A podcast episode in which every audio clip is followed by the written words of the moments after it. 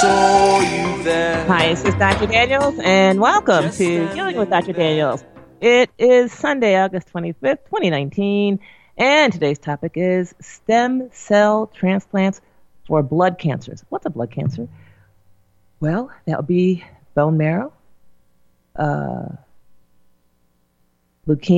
multiple myeloma, non-Hodgkin's lymphoma. That's the list. Those three things. But in general, I think we can kind of just take a look at it as, what does the medical industrial complex, what do you think about this? You know, like, what's going on? But before we get too far, let's go check out our Facebook buddies. See if we can find enough things here to click. We're going to click there, and we'll click there, and we'll click there. Another click there. They're thinking about it. And, click there. I tell you, you got to be careful these days. You can get obsolete and not really know about it. All right. Hi, Facebook. All right. So we're going to get started today, and our topic is stem cell transplants for blood cancers. And as we mentioned before, those would be multiple myeloma, non-Hodgkin's lymphoma, and leukemia. All right, so today we're going to take a look at this from the perspective of the medical industrial complex. In other words, we're going to tell you all the good that they know about stem cell transplants.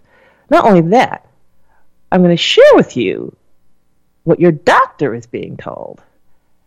And this is the full extent of your doctor's knowledge about this particular situation. Now, the thing to realize about this is stem cell transplants in the United States they run behind somewhere between $100,000 and $300,000 dollars. The other thing to be aware of is that the just for comparison, the median home price in the United States is more or less $266,000. So the average person could afford this if they sold their home, assuming their house is paid for. That's a pretty huge assumption. So I guess the real question is, what's the average home equity in the United States? But really, you're looking at betting the farm, literally the farm, the place where you live, betting all of this on this therapy.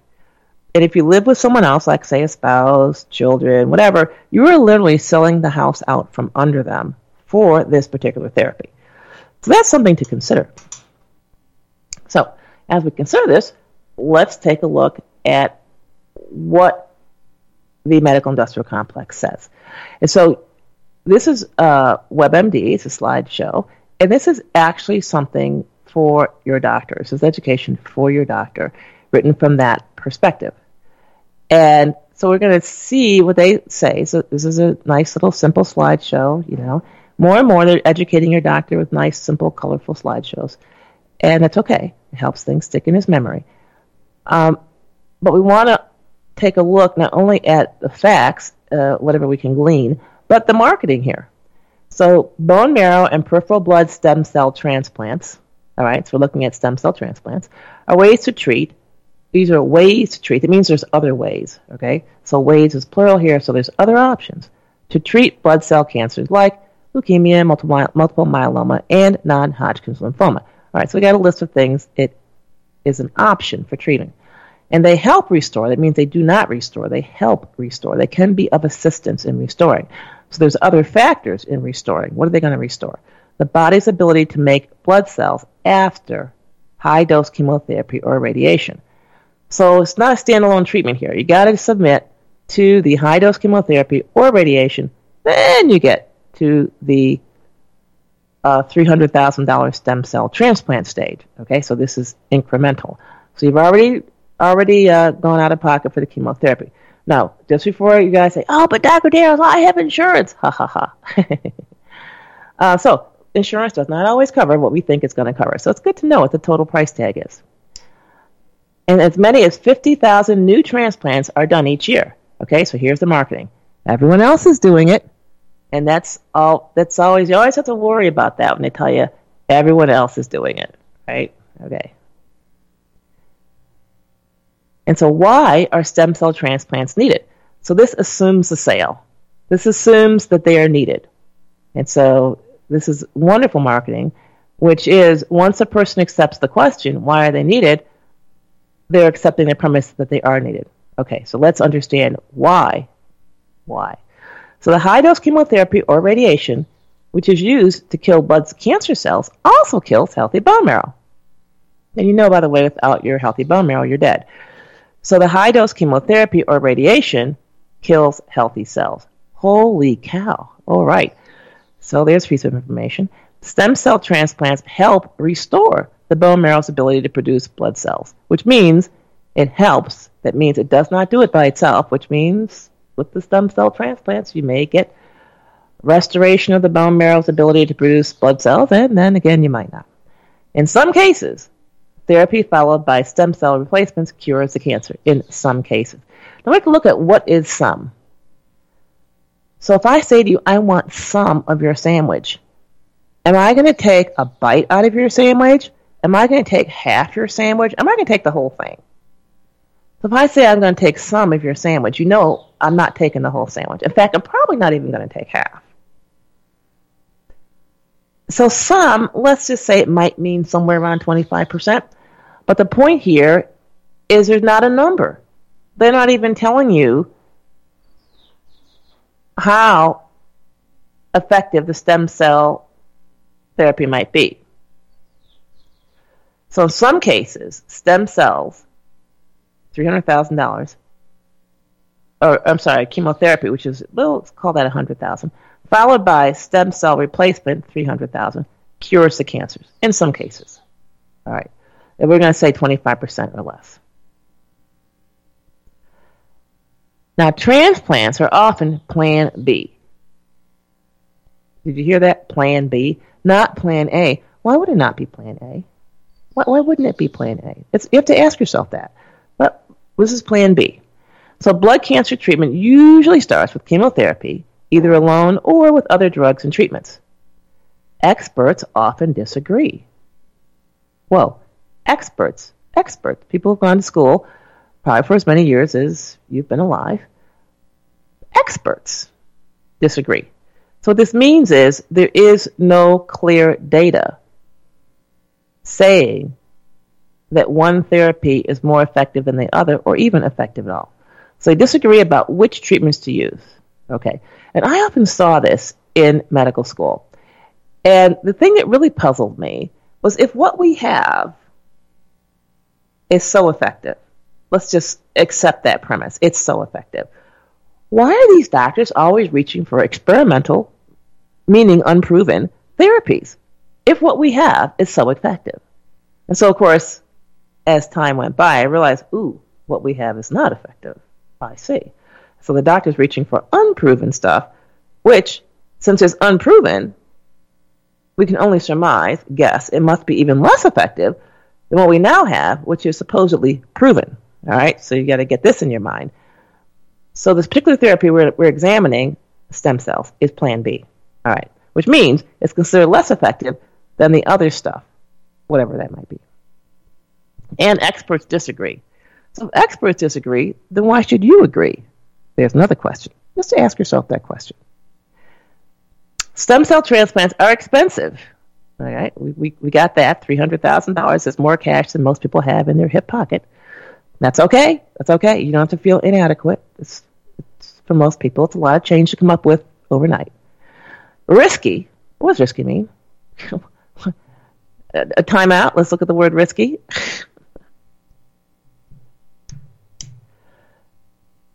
So risky means dangerous, fraught with danger, hazardous, unsafe. Unsafe. Touch and go. Treacherous, so informal, in case you're from the other side of the pond. Dodgy, that means like questionable, gnarly. So let's take a look at the word unsafe. See if we can't understand what the word unsafe means. Or why don't we look at the word deadly? Let's see what that means. So fatal, lethal, mortal, death-dealing, life-threatening. And so certainly stem cell transplants are life-threatening, a.k.a. deadly. Okay? So this, let's just call a spade here. All right. So usually recommended when chemotherapy fails.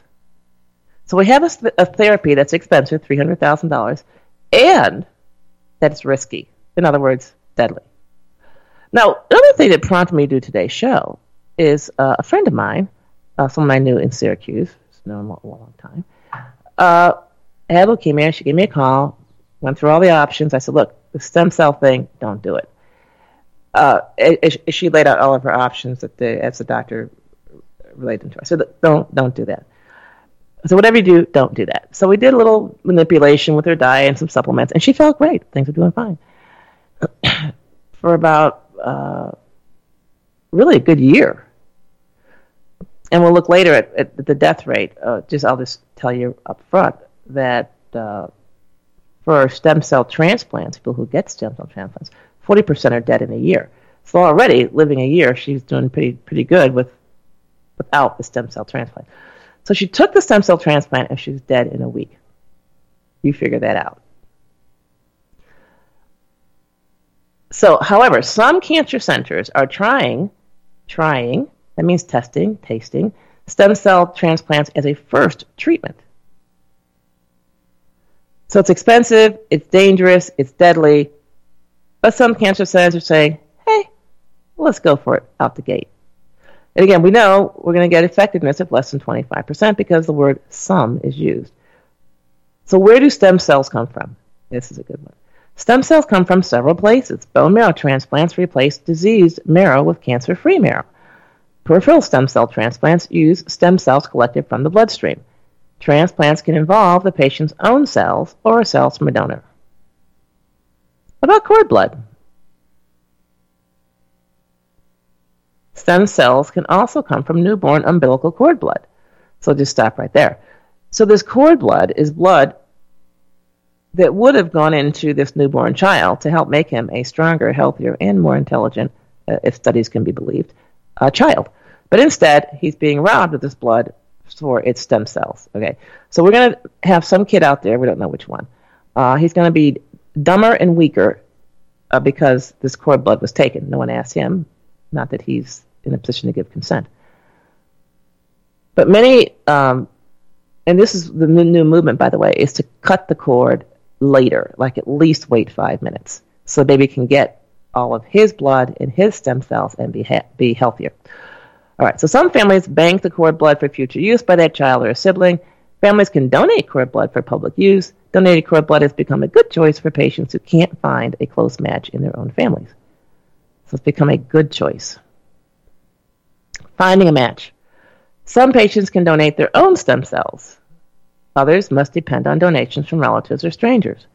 Finding a close match is important. So this patient obviously would donate their own stem cells before they get chemotherapy and destroy their stem cells and bone marrow cells. There can be problems if the new cells attack the patient's cells or the patient's immune system attacks the donor cells. Think of that as World War II inside your body, and a bunch of at least grenades and bullets flying around. Yes, survival can be imperiled, and yes, the patient can become a casualty of war and die.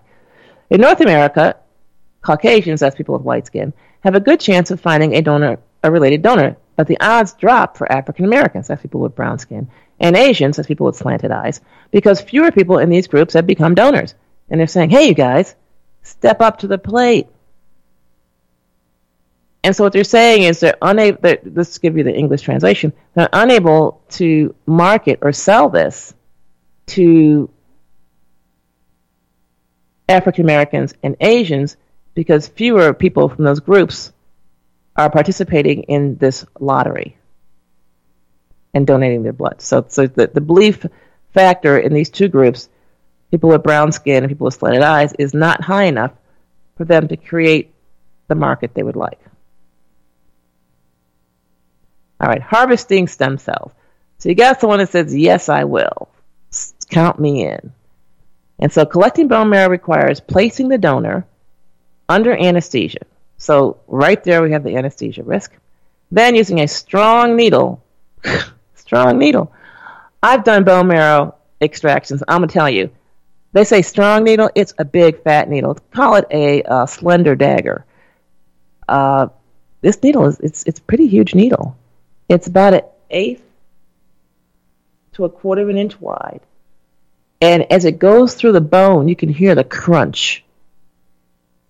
And it's amazing to realize you're doing this to a person who's alive, and you're sucking out their bone marrow.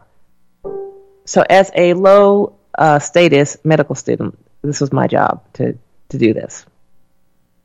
And I was only doing bone marrow biopsies. And those were the good old days where the person receiving the procedure did not get anesthesia. Oh, no. And it was a gruesome undertaking. So this takes 1 to 2 hours in an operating room. That means that they literally insert this needle several times in several places. Ouch, ouch, ouch. And suck out the person's bone marrow. So for several days before donating peripheral blood stem cells, donors take special drug shots, to boost stem cell levels in the bloodstream. Then the donor is connected to a machine that filters the stem cells from the donor's blood and returns the rest. So there's two ways to harvest it. You go to the operating room, or you can be hooked up to a machine after you've taken a few drugs. All right. Mini transplants are an option. Mini transplants. So we've already established the transplant itself is sometimes effective. Sometimes. Usually not effective, but sometimes it's effective. How often do you think a mini transplant would be effective? I mean, just say it. Okay. There's a newer option for older and sicker people who may not be able to handle a traditional stem cell transplant. Mini stem cell transplants, also called reduced intensity conditioning, can kill some cancer cells. So now they have a qualifier. It doesn't kill some cancer cells. It can. So now we have a lower minimizing modifier adjective.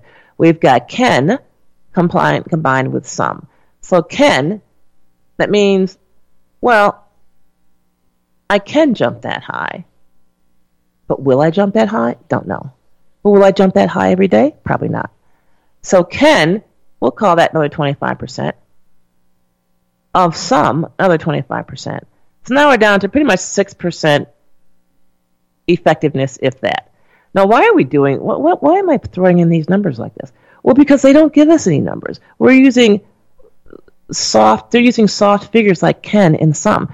And this is the total lack, just I want to tell you, of quantitative data your doctor has when he's recommending stem cell therapy. So we're now down to 6% effectiveness of a mini transplant option based on words like can and some. All right. Yet they subdue the immune system enough to let donor stem cells take hold. All right. This requires less intensive radiation and chemotherapy, but may not work as well as stopping the cancer. Again, so we did a little bit of math. We figured out 6% instead of 25%. And so they're supporting that little calculation. So complex setup, simple procedure. So getting ready for a stem cell transplant can be hard, very hard, with many medical tests, trying to find a matching donor, and enduring pre-transplant chemotherapy and radiation. I think the enduring pre-transplant chemotherapy and radiation is the tough part, but the actual transplant is surprisingly simple. Doctors inject the cells into the bloodstream through an IV while the patient is awake. It takes 1 to 5 hours.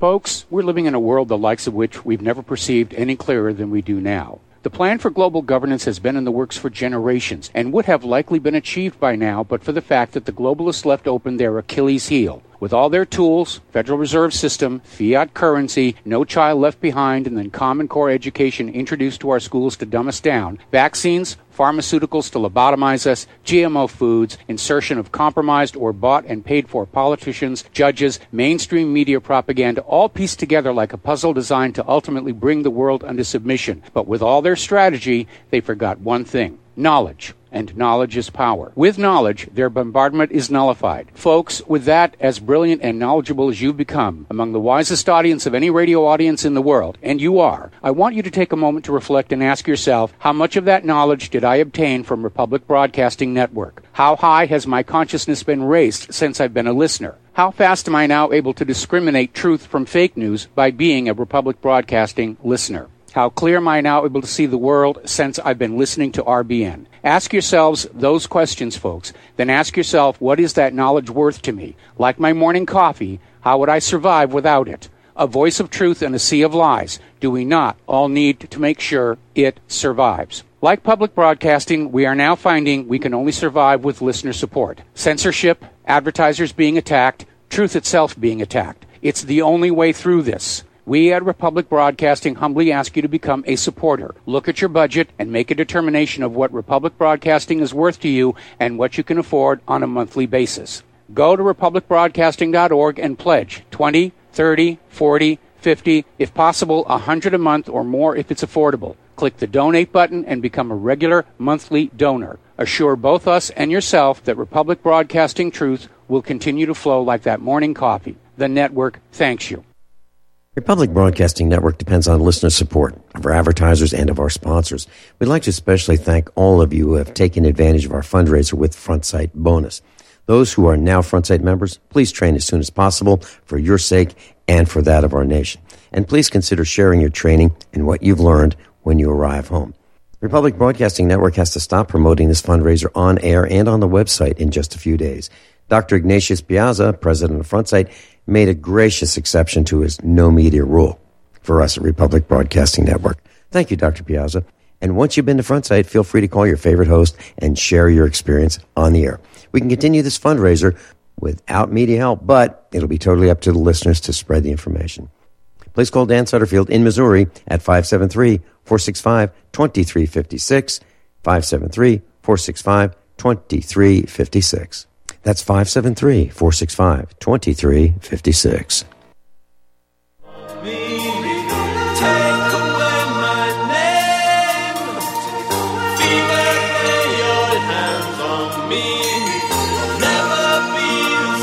Dr. Daniel, and welcome back. Doing effective. Okay, so we're talking about stem cell transplants. We're talking about basically pulling out all of your home equity for this particular therapy, and just how effective is it really? And so your doctor is being given a lot of information about this, but no hard numbers on effectiveness.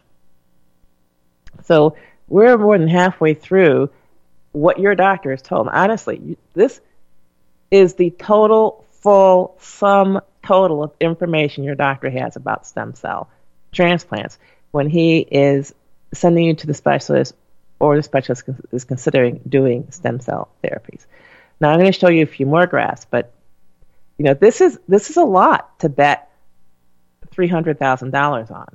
Okay, so we're betting $300,000 on a therapy that takes 1 to 5 hours, and you get it through an IV.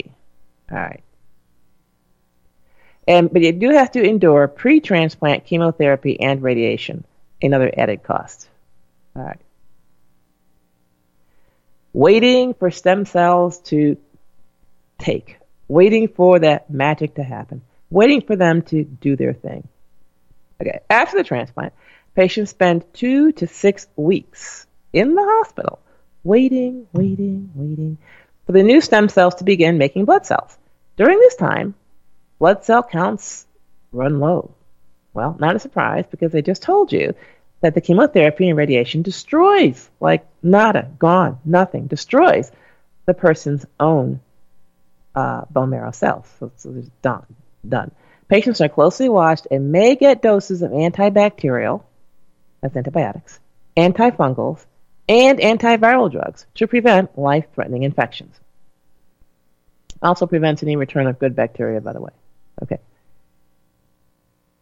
Recovering from a stem cell transplant. So you've been in the hospital for 6 weeks, you've received all these drugs, let's talk about recovery. After leaving the hospital, transplant patients may face months of daily or weekly exams.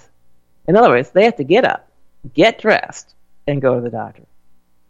And if you've ever been ill, that's exhausting just to do that little bit. They may get many tests, including blood tests, chest x-rays, and bone marrow tests. Ouch. Bone marrow test means they put another needle into your bone marrow. Ouch. During this rehab period, they may have frequent blood transfusions and take antibiotics. They may have regular medical visits for as long as a year until the immune system works well. Okay, so you've just wiped out a whole year of your life. And we're going to talk about what happens during this year in terms of survival. Until the immune system works well. Some donors also need recovery time. So if you've donated bone marrow for a transplant, you might be harmed to where you need recovery time. So let's talk about that. Bone marrow donation is also a major medical procedure. Major medical procedure, we ain't talking tonsillectomy here. So major medical procedure, think abdominal surgery, like maybe a hysterectomy or partial bowel resection or open heart surgery. So donating, being a donor of stem cells is a major procedure. Major medical procedure, not minor, major. So donors usually face a few days of soreness in their hips. Got that. Takes 4 to 6 weeks for their bodies to replace the donated bone marrow.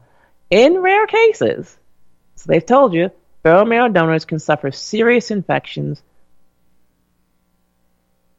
of or anesthesia complications. So in other words, the donors can die as well. Peripheral stem cell donors may face blood clots, catheter-related problems, side effects from drugs given to boost peripheral stem cell numbers. So we have a risky procedure that's not safe for the donor or the recipient. In other words, we have so as a person, when they're saying to you, oh, let's consider stem cells, wherever the stem cells came from, whether it's that newborn deprived of his blood and who's now weaker and stupider for it, or maybe even will die, or if it's an adult donor, who, again, is their life is in peril as well. So as a person requiring stem cells, you're like, do I really need to take someone with me when I die, or can I just leave?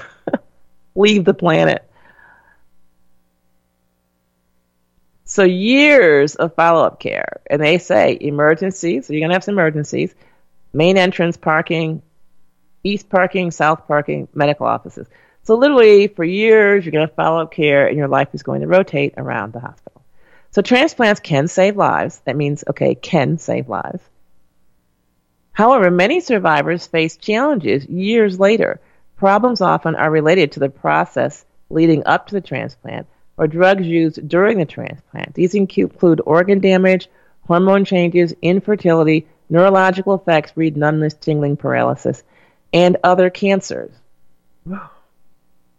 Research continues on ways to reduce these risks and improve the quality of life for cancer survivors. So what they're saying is, once they prolong your life, because we're all going to die, so no one's going to save your life or make you live forever. Not going to happen. But they can prolong your life, but this life that they prolong is going to be filled with these issues. Now, let's take a look at the other, we have some other some information. Yeah, median home price $226,000. My correction. And we have information on the survival statistics here. So survival is determined not by the therapy, We'll be back after this commercial. Oh,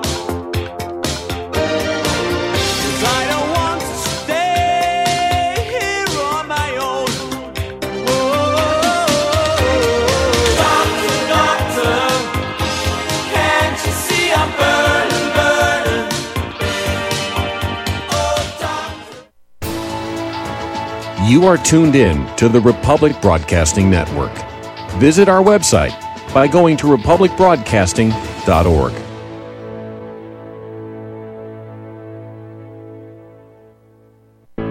Many people tell us about their experience with Extendivite. Just listen to what Glenn has to say. Prior to taking it, I had diabetic neuropathy. The Extendivite reduced that significantly. Acid reflux was reduced.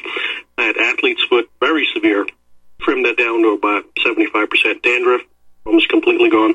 I had occipital neuralgia at the base of my skull. I was having migraines, reduced by about 90%. Heart palpitations, my heart would kind of stall out. I would skip a beat, very uncomfortable. And when walking from downstairs going to sleep, by the time I got to the bedroom, which is just one flight of stairs, my heart was pounding, coming out of my chest. My vision was blurry. This completely solved that problem. Great product, thanks.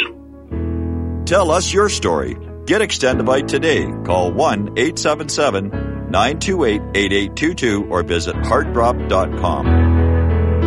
Extend your life with Extendivite. Hi, folks. CBD is the home run hitter for health right now. Why, you ask? Because of what it does for the body. Unfortunately, I can't tell you all about the benefit. You know, there's reasons. Do your due diligence and log on to AncientLifeOil.com. That's AncientLifeOil.com. Ancient Life Oil uses organic ingredients and is blended in coconut oil for some of the best benefits. Legal in 50 states and non-psychoactive. Log on to AncientLifeOil.com. That's AncientLifeOil.com. Hey, is that a new music app? Yeah, check it out. Surfer Music Discovery. It links to thousands of online stations, but the twist is you see the song names and artists that are now playing live. That's different. No guessing. Looks like a waterfall of music. So many formats. Rock, oldies, country, R&B, jazz, and a whole lot more. How's that spelled? Surfer. S-U-R-F-R. Is it expensive? It's free. No need to sign up or sign in. Get the Surfer Music app free from Google Play or the App Store.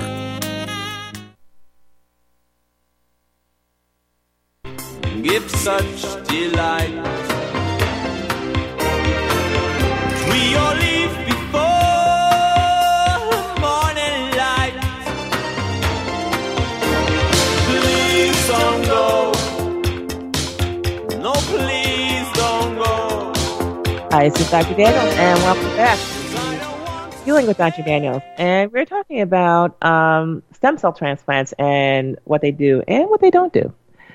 So, this is very interesting that you have people at the time of diagnosis who are, let's say, alive. And in the first year after therapy is when most of the death occurs. So this is an interesting situation. It kind of begs the question, could the therapy be instrumental in the death? So the other thing is, let's look at survival. You have first time getting a stem cell transplant, complete remission. Then you have people who are treated for their remissions, and you have people who show up with advanced disease. The important thing to understand about these lines is they don't overlap, all right? So you have this line, and this line. What does that tell you? That tells you that the outcome is not determined by the treatment, but by individual personal factors. So the treatment is not a determining factor.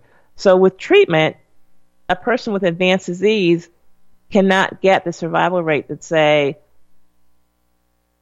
a first-time responder might get. Or even more precisely, a lot of people have the mistaken impression that once they receive therapy, that their life expectancy might return to the life expectancy of the population.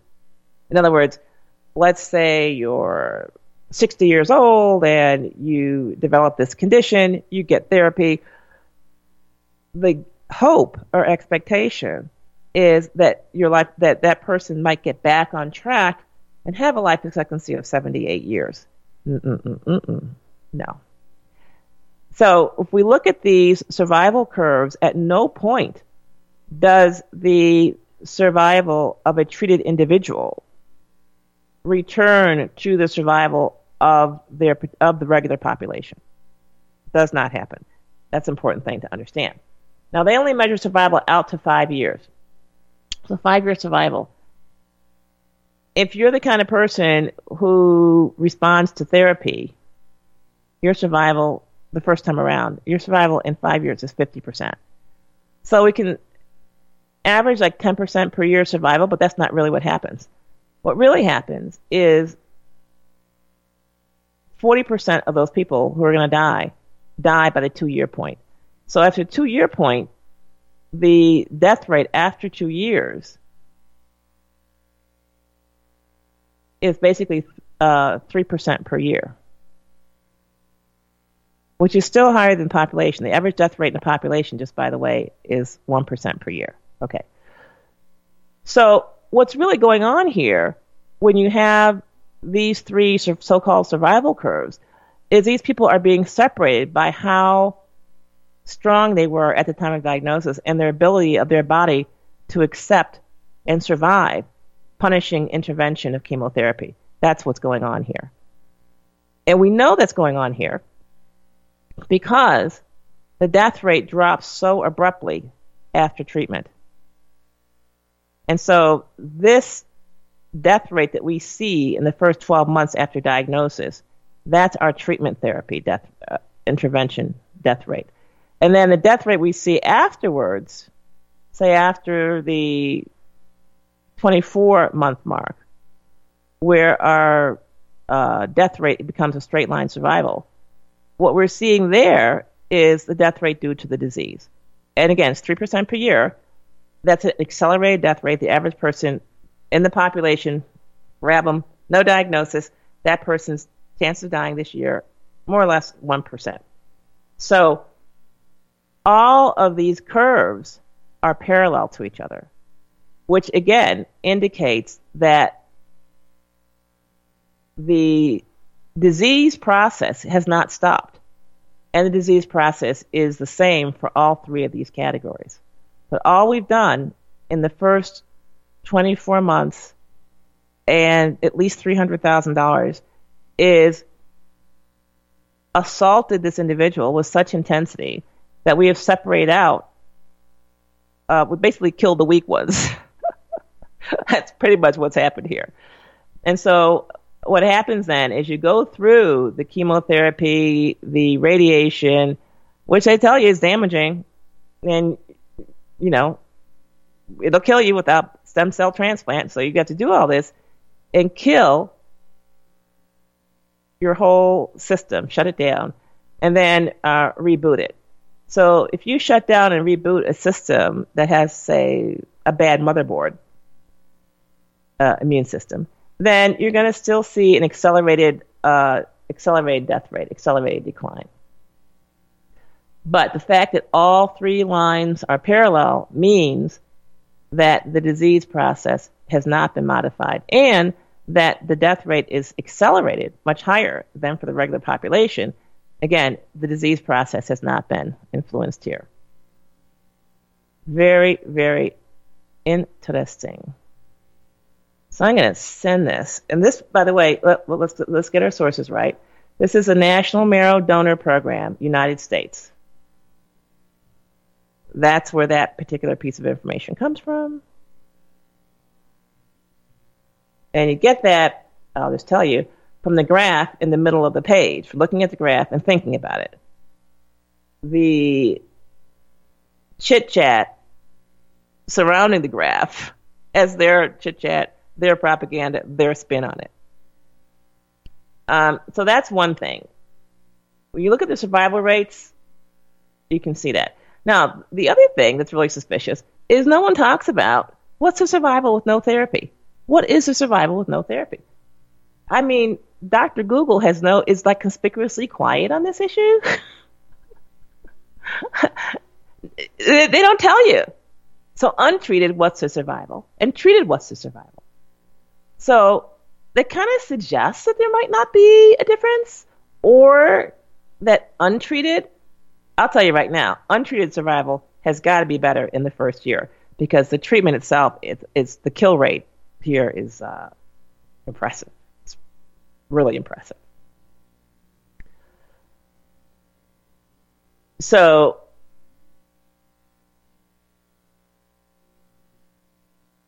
and the treatment depends on the subtype of leukemia, how far it's progressed, white blood cell count and diagnosis, and your age and overall health. So these are all factors that are really beyond the control of the individual and also beyond the control of the doctor. And the treatment outcome depends on these things as well. So treatment outcome does not depend on the treatment. Let's be clear. So I love this one. Most children who develop leukemia are cured before the age of 15 years. In adults, a relapse of leukemia is common. Treatment therapies continue to evolve. That means change, which means the present treatments are not giving satisfactory outcomes. I mean, why would you look for more, right? Why would you keep changing if things are working? So an increasing number of adults and children with leukemia can look forward to surviving their disease and enjoying a better quality of life. So better than what? Well, better than what they have now with present therapies. So you really have better odds in Las Vegas, I'm telling you. If I had a cancer, well, first of all, I wouldn't know. I don't get screened, so how would I know?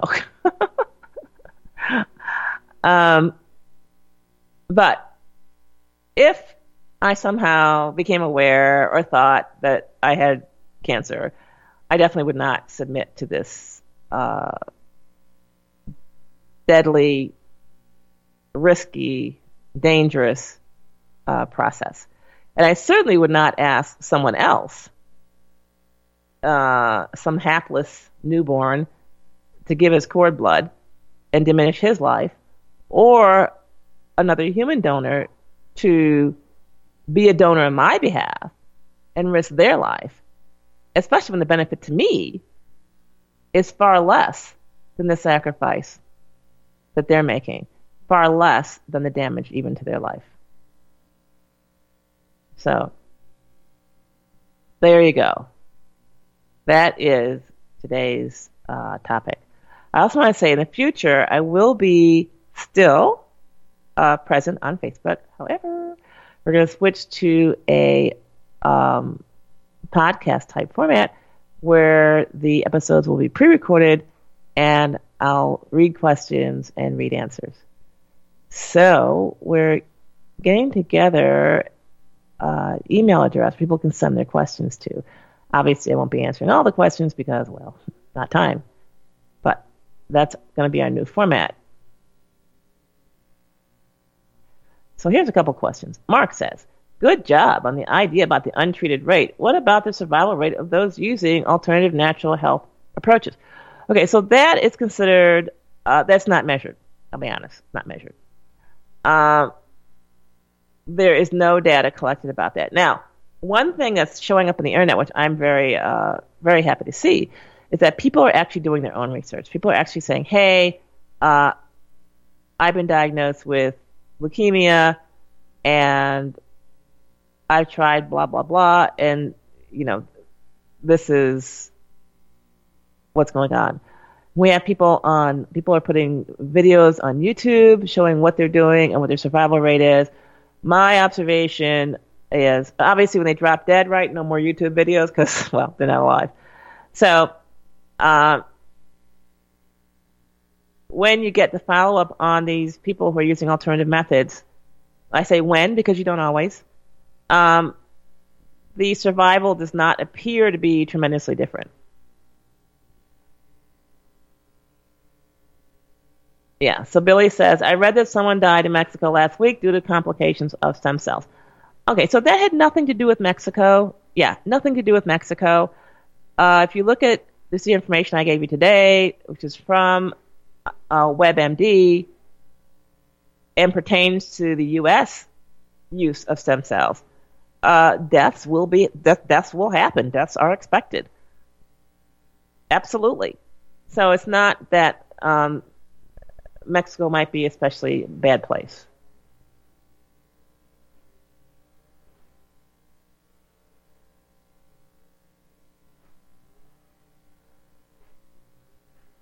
Yeah, so unfortunately there's no therapy about alternative or natural health approaches. But the point is, at least people are starting to put their experiences on YouTube or blog about their experiences in terms of the natural healing space. The problem, though, is many of people who do use natural methods also use this very dangerous, harmful, damaging, unnatural stuff. So it's difficult to sort out how much their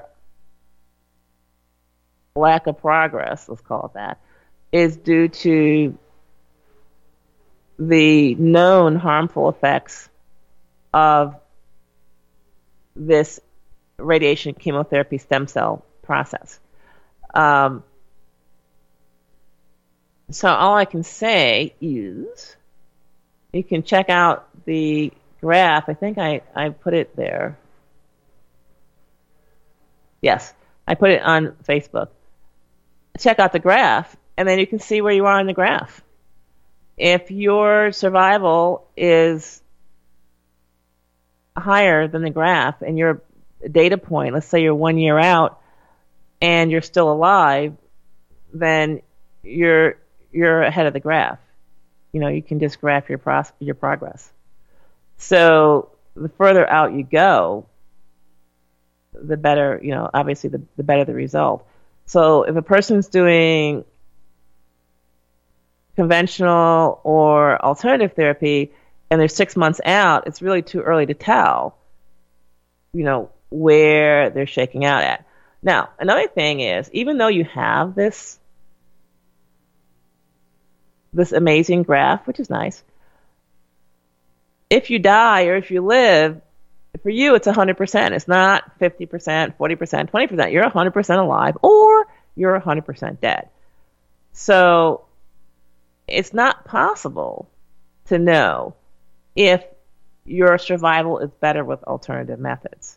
And one thing it is possible to know is your quality of life better with alternative methods? And that is very easy to tell pretty quickly, pretty early on, because they give you a nice little list of complications, discomforts, and difficulties that a person will experience going the conventional method. So I think early on, before the 5-year point, really all you can measure is your quality of life. And I wouldn't even say before the 5-year point. I would say at the 2-year point. Because at the 2-year point, with conventional methods, the death rate becomes 3% per year. Whereas with therapy, the first year, the year one death rate is 40%. And the year two death rate is another 10%, more or less. And so, and then you have all the difficulties, and your whole life is spent every day going to the doctor and being stabbed with needles.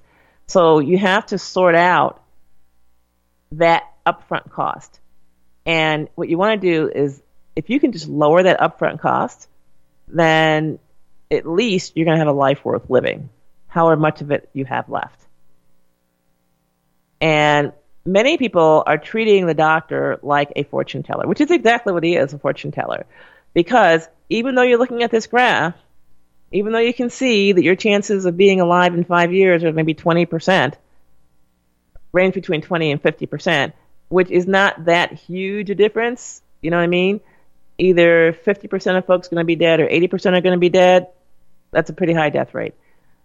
The doctor can't tell you which one you're going to be. He has no way of knowing. Are you going to be the 50% who are dead in 5 years or the 50% who are alive in 5 years? And for that kind of gamble, I mean, the roulette wheel in Las Vegas, the red and black, you know what I mean? It's equal numbers of red, equal numbers of black. You might as well put your $300,000 on that bet. Spin the wheel. That's it. Double or nothing. Double. Keep the family house and get the therapy.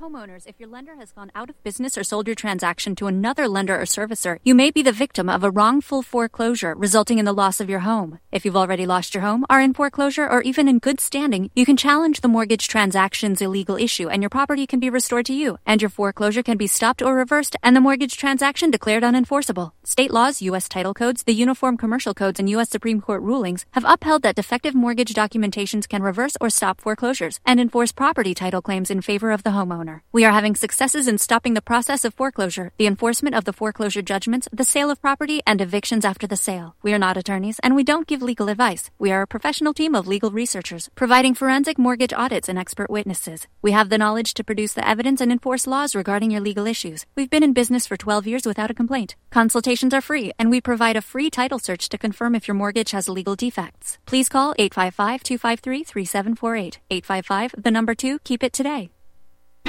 Without the right accessories, any gun can be off the mark. Whether you've invested thousands in your arsenal or you own a single trusted firearm, a visit to AROutfitting.com is in order. It's one of the finest online selections of tactical optics and AR parts and add-ons, like EO Tech, quick target acquisition with no peripheral loss. Browse the full range of Nikon scopes and binoculars. AROutfitting.com can illuminate your world with Streamlight gun-mounted lights from keychain to large handhelds, up to 1,100 lumens. Find some stability with Battenfield tactical bipods. AROutfitting.com has CMMG gun parts, barrels, assemblies, handguards, part kits, and more. Plus magful clips and magazines. I know I've got you excited, so take a breath. Head to AROutfitting.com. The site's super easy to navigate and features a ton of technical info, including links to manuals. We also welcome vendor and manufacturer inquiries. Remember, if you don't see it, we can get it at AROutfitting.com. It's happening, ladies and gentlemen. We here at RBN are working with Front Sight Firearms Training Institute to bring our audience the best in combat, tactical, and defensive firearms training. Whether you're a private citizen who is new to firearms, or you have a concealed weapon permit and want a level of training that surpasses what you've received from your local gun range, Front Sight provides priceless education and skills taught by seasoned law enforcement, military, and private citizen instructors to levels that far exceed law enforcement and military standard. With nearly 1 million responsible citizens trained from every town, city, and state from across the United States, Front Sight has bolstered the Patriot movement to a whole new level. Contact Dan Sutterfield by phone at 573-762-2356 or 573-465-2356, or shoot him an email at DomeDan, D-O-M-E-D-A-N, at hotmail.com. This is a limited time opportunity. Don't miss it. Doctor, doctor, es esta vampire. Fever, breathe your love on me. Take away my name. Hi, this is Dr. Daniels, and welcome back to Healing with Dr. Daniels. Okay, and we are answering some questions. So Billy's wife went to the hospital because she had some pain in her midsection, and she now has a 10-centimeter mass, they say. We don't know where it is. But his wife wants to get a pap smear. And she's pooping 4 times a day and taking turpentine. So what I would do if it was me is I would handle it palliatively. What does that mean? That means I would continue to apply turpentine and do whatever it takes to relieve her abdominal pain. But if they can't tell you what a 10-centimeter mass is from in the central abdominal area, then you can just stop right there. So with an ultrasound, believe it or not, they should be able to tell. if the mass is from her uterus, from her ovaries, from her kidney, or her intestines. That much they should be able to tell from an ultrasound.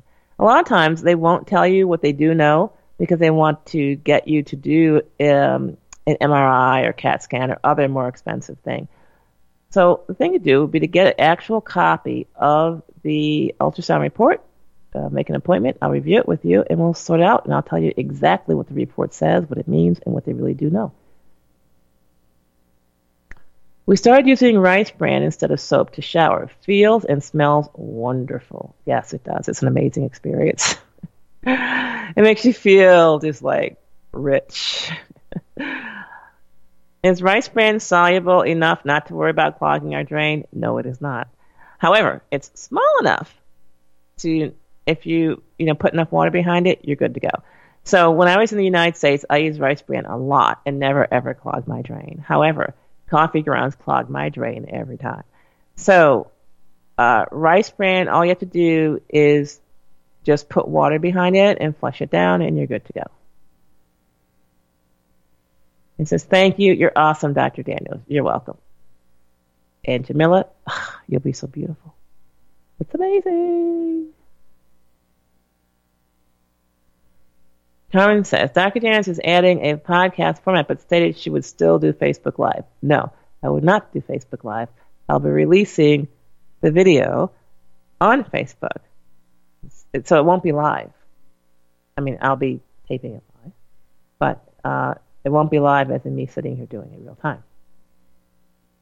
So Facebook, okay, but YouTube, no. I don't know about YouTube. I'm investigating that. Billy says, oh, I know there's nothing wrong with Mexico. I'm just saying. Okay, yeah. I just wanted the other listeners to understand that there's nothing wrong with the medical technique in Mexico. In fact, I'm sitting here in Panama, and we have a medical tourism industry, which is just amazing. And when they do these things, they actually fly in U.S. docs, and they make sure they use the same equipment, same techniques, everything as in the United States. And, of course, they have the same mortality as well.